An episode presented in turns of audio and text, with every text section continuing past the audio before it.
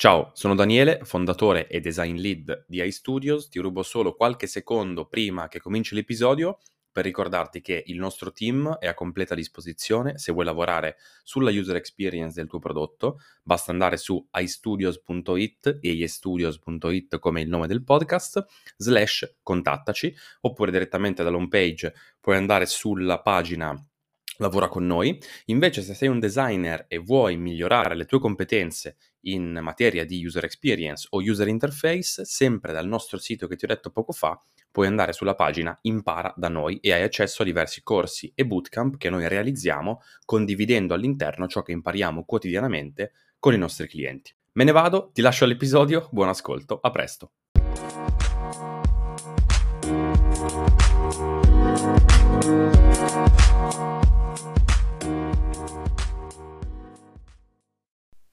Hai mai sentito parlare dell'effetto Elisa?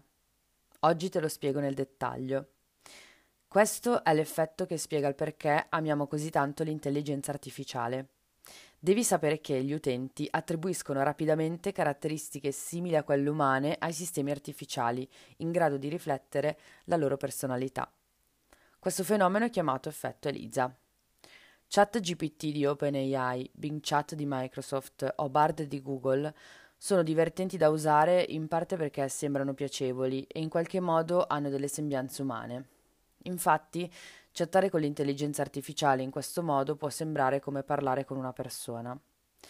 Alcuni utenti sono arrivati addirittura a riferire di aver sviluppato sentimenti nella sfera di quello che si chiama attaccamento verso alcuni chatbot. Le aziende chiaramente non vedono alcun problema nel far sembrare umani i robot. Meta, ad esempio, qualche mese fa annunciato un'intera suite di personalità AI con cui gli utenti possono interagire e da cui imparare. Ma attenzione, solo perché i chatbot sembrano umani non significa che siano anche dei buoni prodotti dell'intelligenza artificiale.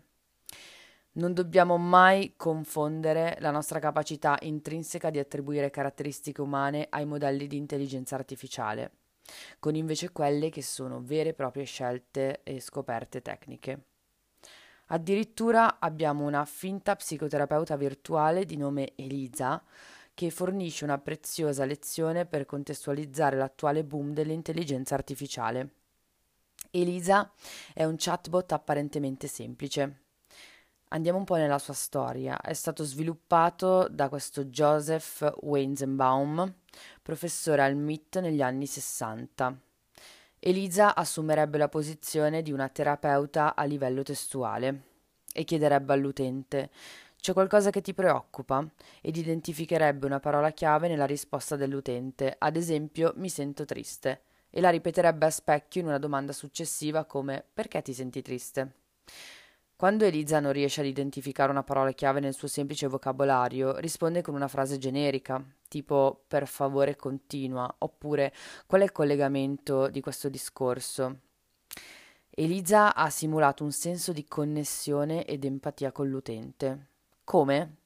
Semplice, riflettendo il suo stesso linguaggio. Comunicando il proprio ruolo da psicoterapeuta, infatti, Elisa è riuscita a definire il contesto di conversazione e le aspettative correlate dei suoi utenti. Questo contesto, guidato da una logica, ha portato gli utenti a trattare Elisa come se fosse un vero e proprio essere umano, divulgando così i loro segreti più profondi al loro psicoterapeuta virtuale. In effetti anche la segretaria di Joseph Weizenbaum si affezionò così tanto al programma che chiese di avere conversazioni private con Elisa. Elisa sembrava ascoltare le persone e comprendere i loro problemi, ma in realtà non ha capito davvero niente dell'essere umano. In effetti Elisa era tutt'altro che un essere umano. Ma perché succede questa cosa? Se il contesto di una conversazione risulta simile a quello umana, gli utenti sono predisposti ad attribuire le proprie parole e sentimenti a un programma. Elisa stava semplicemente mostrando ai suoi utenti uno specchio, riflettendo loro i propri pensieri e sentimenti. Gli utenti infatti sono affascinati nel vedere aspetti di se stessi rispecchiati in loro. In effetti potrebbero persino trovare utile un programma che restituisca semplicemente le loro opinioni e sentimenti, riformulati e soprattutto rielaborati più volte. Ma per le AI ci sono anche delle implicazioni di questo effetto Elisa.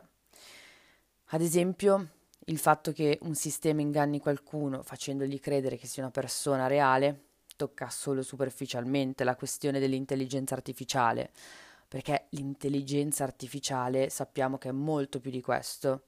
Si tratta di avere l'obiettivo di sviluppare soluzioni significative, utili e nuove ai problemi. Quindi per realizzare prodotti di grande impatto e facili da usare non è sufficiente creare programmi che fingano dell'umanità. Infatti i designer, gli ingegneri, i ricercatori UX devono sapere perché gli utenti si comportano in un certo modo, perché trovano piacere nei prodotti e perché vivono determinate esperienze. Questi racconti suggeriscono che la capacità di conversazione dell'intelligenza artificiale possa rendere difficile ricevere e quindi raccogliere informazioni utili e utilizzabili da parte di un chatbot.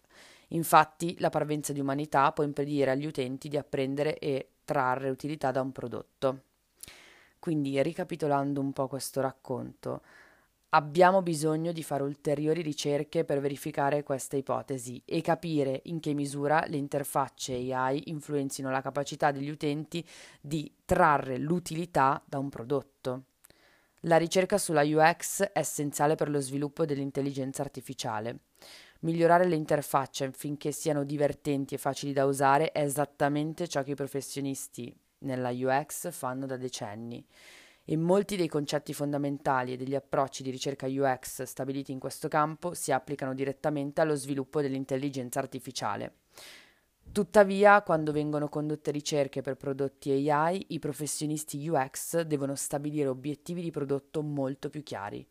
L'obiettivo sarà quindi incoraggiare un sentimento di connessione emotiva e comprensione o aumentare la produttività ed un migliore apprendimento dell'utente dal prodotto che sta utilizzando.